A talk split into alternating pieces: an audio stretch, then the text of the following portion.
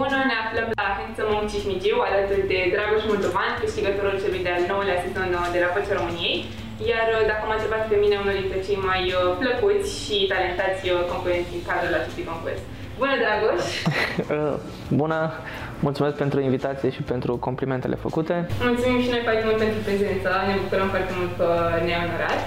Și în primul rând aș vrea să începem prin a discuta despre cum a început pasiunea ta pentru muzică și când ți-ai dat seama că vrei să faci o carieră din asta. Păi, pasiunea mea pentru muzică cred că a ieșit la suprafață, să zic așa, undeva prin clasa a doua, când am descoperit, spre rușinea mea, o trupă care se cheamă Tokio Hotel și atunci era la modă și cântau rock, credeam eu pe atunci. După care am început să ascult și alte trupe un pic mai supărate, să zic așa. Am început să cânt la chitară la scurt timp după chestia asta și de acolo lucrurile au evoluat. Am văzut la TV, nu contează programul, trupa asta Tokio Hotel și, sincer, sună superficial, dar primul lucru care mi-a atras atenția a fost părul vocalistului, care era destul de tapat și aranjat într-un anume fel și de acolo i-am căutat pe YouTube, i-am găsit, i-am ascultat și taică-miu, când a văzut că ascult Tokio Hotel, mi-a zis că dacă vreau să fiu rocker trebuie să ascult ceva mai serios, cum ar fi Metallica, Iron Maiden și trupe mai rock. Și le-am ascultat, mi-au plăcut. Și dacă atunci trupa ta preferată era Tokio Hotel, pe care le-ai pune într-un top acum, ce s-a schimbat între timp? Păi nu mai ascult Tokio Hotel, asta de mai bine de 10 ani. Okay. Dar acum, ca și trupe rock, pot spune că White Snake, de exemplu, este una dintre trupele mele preferate, Motley Crue și trupele astea din anii 80, care la fel au părul, aveau părul ăla tipic, da. Dar în ultima perioadă, și asta e un lucru nou și pot spune că aici am premieră, zic, chestia asta, am descoperit că îmi place și că mă regăsesc foarte mult în muzica clasică și muzica de operă. Anul acesta chiar am reînceput, să zic așa, facultatea, dar am lăsat chitara și m-am apucat de canto clasic. Și urmează chiar să prezint, să zic așa, și niște materiale. Ce te-a făcut să te îndrepti spre rock și ce spre clasic? Ce te fac ele să simți? Plăcere și o stare pe care e greu să o exprim în cuvinte atunci când sunt pe scenă sau atunci când cânt, chiar dacă nu sunt pe scenă. Același lucru m-a drive-uit, să zic așa, și înspre rock și înspre muzica clasică. Ai idee câte piese ai compus până în prezent? Nu știu, undeva în jur de 30-40. Bine, nu vorbim de idei, vorbim de piese scrise, n-au fost cântate încă toate, cam maxim 20 dintre ele au fost cântate pe scenă, dar de compus, cam asta e numărul pieselor. Și vreau să știu cum ați găsit sursa de inspirație și cum ai început să găsești sursa de inspirație. Păi, pur și simplu am început să scriu despre lucruri, să zic așa, din viața mea, lucruri comune tuturor și au ieșit primele piese care clar au fost mai slabe, primele versuri și după aia tot am exersat și am continuat să scriu până zic eu că am ajuns la niște versuri și niște melodii care mie îmi plac și pe care nu mi-e rușine, să zic așa, să le cânt. Dar, bineînțeles, mai există loc să evoluez și să învăț să scriu mai bine versuri. Acum trebuie să vorbim puțin și despre Vocea României. Și, în primul rând, ce te-a determinat să-ți dori să participi? Păi, într-o dimineață m-am trezit și am zis, gata, mă înscriu la Vocea României și m-am înscris, dar până atunci multă lume tot mi-a spus, mergi la Vocea României, mergi la un concurs de genul ăsta, să te vadă lumea și până am zis, ok, hai că o să mă duc, cu toate că nu sunt neapărat, n-am fost, adică, așa, un adept al acestor concursuri. Pentru că mi se pare că de multe ori se pune foarte mult accentul, sau cel puțin așa pare că se pune foarte mult accentul pe talent. Și în muzică, ca în orice altă chestie, nu e vorba doar de talent, ci și de muncă și de niște ani pe care care au trecut, da, ca să ajungi la rezultatul acela. Dar nu înseamnă că oamenii nu trebuie să participe doar pentru talent, pentru că poate pentru mulți de acolo înainte va fi un nou drum sau o nouă carieră. Clar că, că dacă ai talent e mai simplu, dar nu este numai despre asta. Este mai mult despre muncă decât despre talent. Sincer, eu nu m-am gândit niciodată în direcția asta, chiar mereu am avut preconcepția asta că trebuie să te naști talentat pentru a cânta, dar chiar mai pus pe gânduri acum. Știu că la preselecție ai cântat Feeling Good, piesa Nina Simone, da. Și ulterior ai întors Patru Scaune și după a venit momentul cel mai greu, alegerea, și că ai ales Tudor Kilo. N-a fost foarte greu momentul, pentru că cumva știam că vreau să merg mai departe cu el. Okay. Îmi doream, adică nu știam, îmi doream ca în cazul în care se întorc mai mult de unul să merg cu Tudor. Și ce te-a determinat să-l alegi pe el? De-a lungul momentelor pe care le-am mai văzut din acest concurs, m-a făcut să cred, și așa a fost, că este cel care ar putea să-mi aleagă cele mai bune piese pe mai departe. Sunt de acord, sincer, și noi am avut un interviu și cu Tudor Chelariu, dar a fost înscris cel cu el. Vreau să mai știu cum a fost colaborarea ta cu el.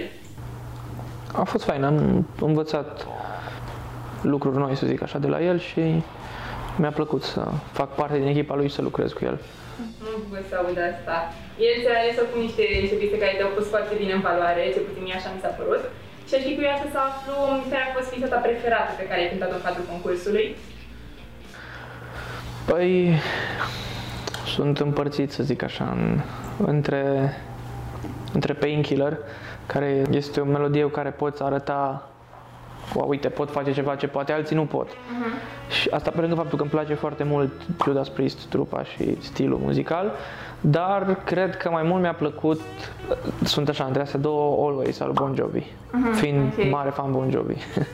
Ce senzație aveai atunci când urcai pe scenă? Mie una mi se pare de un fricoșător să uiți în fața tuturor oameni și la TV și să știi că trebuie să-i dai pe toți pe spate, practic cu interpretarea ta. Cum te simțeai tu atunci? Păi, până atunci, eu am mai fost de multe ori pe scenă. Cântatul pe scenă, în club sau la festuri e una, pe scenă de la televizor e altceva. Pentru că când ești la TV nu ai același feedback de la public și nu e aceeași energie ca într-un concert. Plus că într-un concert ai, să zicem, 40 minute sau chiar o oră să arăți ce poți, să-i convingi pe oameni, pe când aici la TV ai 2-3 minute. Adică ăla e momentul care trebuie să dai tot. Ăla e momentul care, dacă n-ai ieșit atunci, gata, s-a dus momentul, da. Și cumva tot timpul exista o stare de nerăbdare și de nervozitate un pic înainte de a intra pe scenă, dar abia așteptam să urc pe scenă și să cânt. Cum îți calmai stările astea negative sau poate chiar pozitive? Nu erau neapărat stări negative, că mi se pare că dacă ești pregătit și ai repetat și te-ai pregătit suficient de mult, n-ai de ce să ai emoții negative, n-are ce să se întâmple rău. Poate decât ceva ce nu ține de tine și atunci nu mai ai ce să faci. Așa e, da. Dar măcar m-am respirând și deci respirație. Da. Te-ai stat vreo secundă să câștigi competiția sau, nu știu, cu ce mindset te-ai dus acolo? Păi, în general, eu cred că atunci când participăm la un concurs, oricare ar fi el, e greșit să ne gândim că mergem acolo să participăm sau bine că ai participat sau măcar ai fost.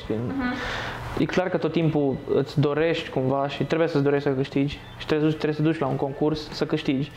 Dar nu pot să zic că am urcat prima dată pe scenă cu gândul ăsta. Și sincer, la niciunul dintre momente când am fost pe scenă nu m-am gândit trebuie să câștig, m-am gândit doar că trebuie să cânt cât de bine se poate și ce-o fi, o fi.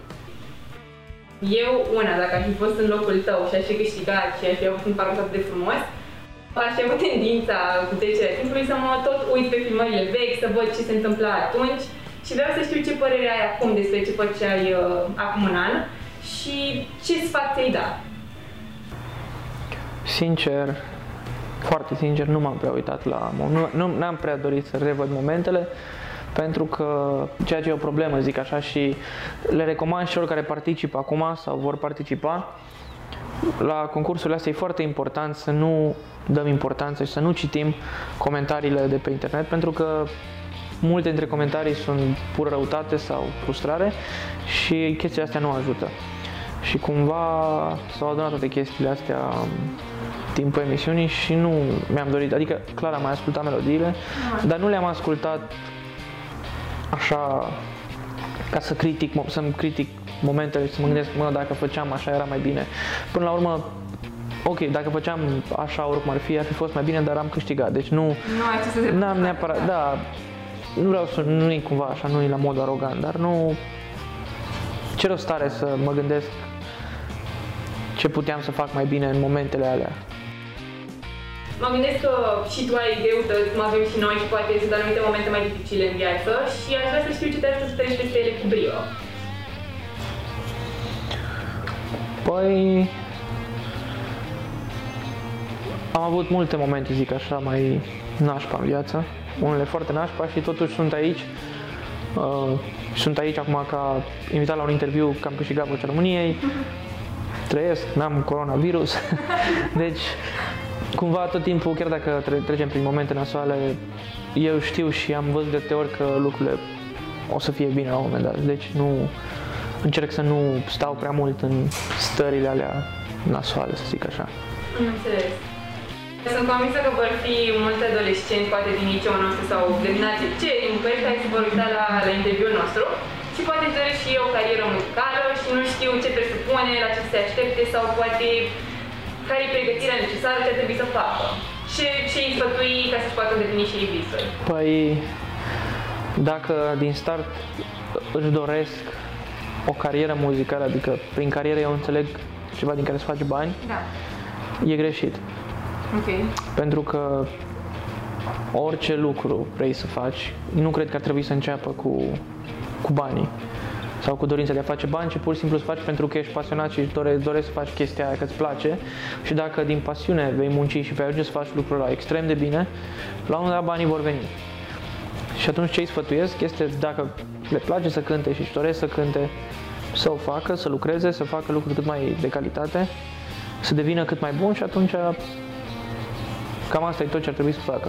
Trebuie să vină și rezultate până la urmă. Da, da, dar trebuie muncă. Da. Deci, multă lume caută un secret al succesului, dar eu nu cred că există, bine, poate nici n-am atins încă succesul, dar nu cred că există un secret, cât doar muncă, muncă, muncă și, bineînțeles, la un moment dat trebuie și puțin noroc, dar munca e...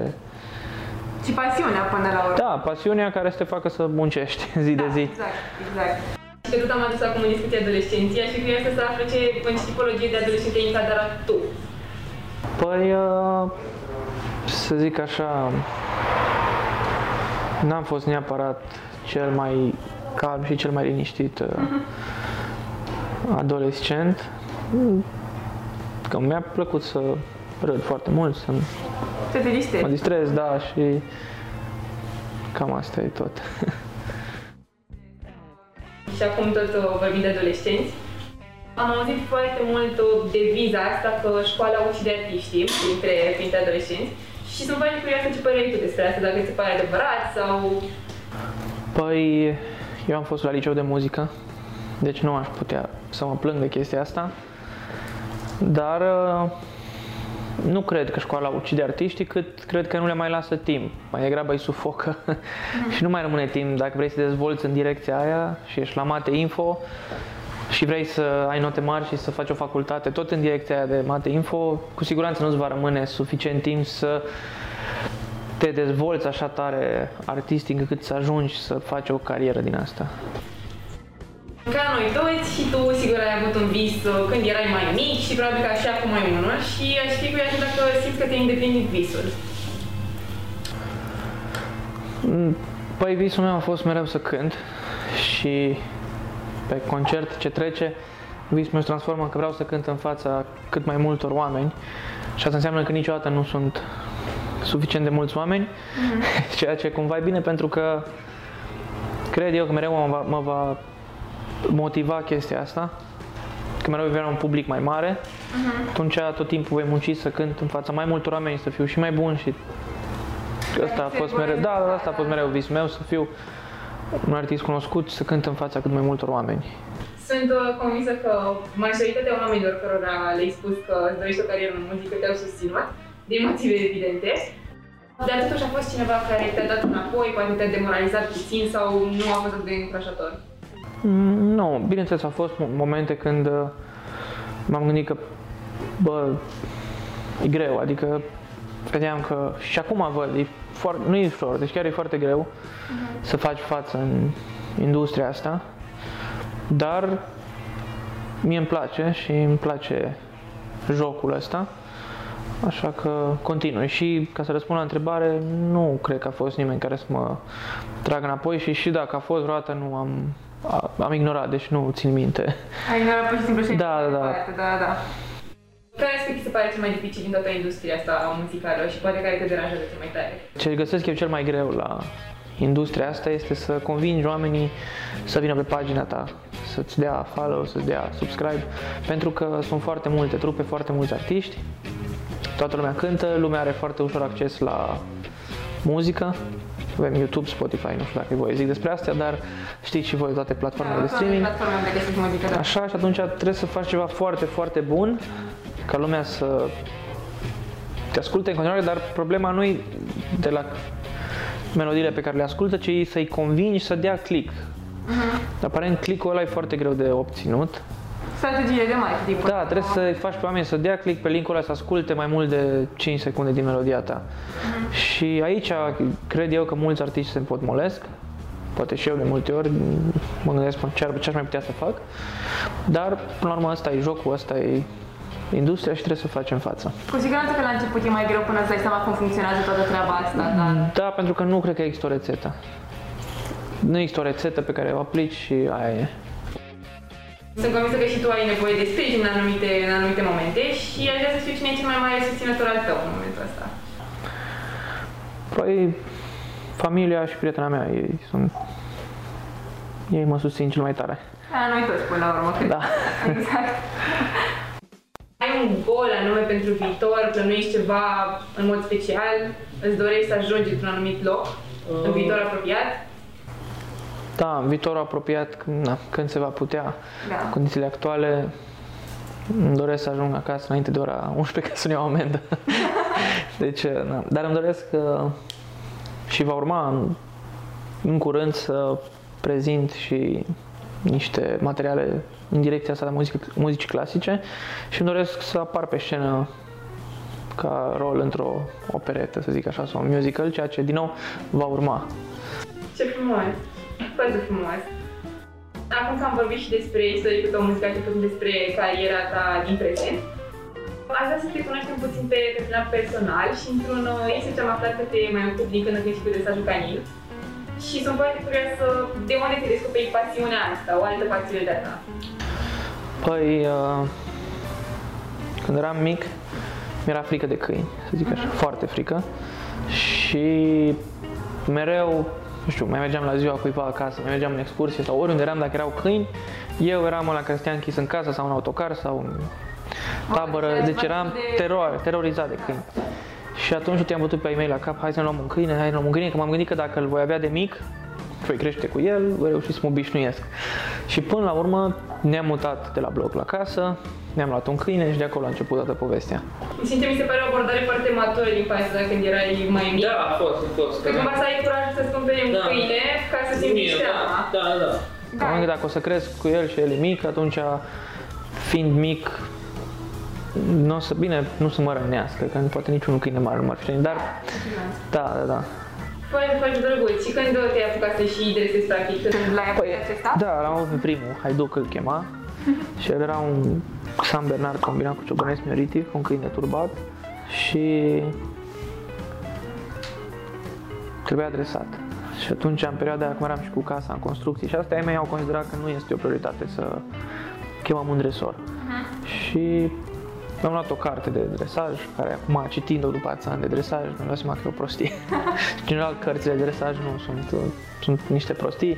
Cel mai bine e să chemăm un dresor care se pricepe și să se ocupe. Dar de acolo am început, am văzut una alta și am început cu câinele meu să fac una alta din cartea aia. Mi-am dat seama că îmi place, am început să adun câinii vagabonzi de pe stradă, să-i aduc la casă, până au să-i mei gata, că sunt o grămadă aici.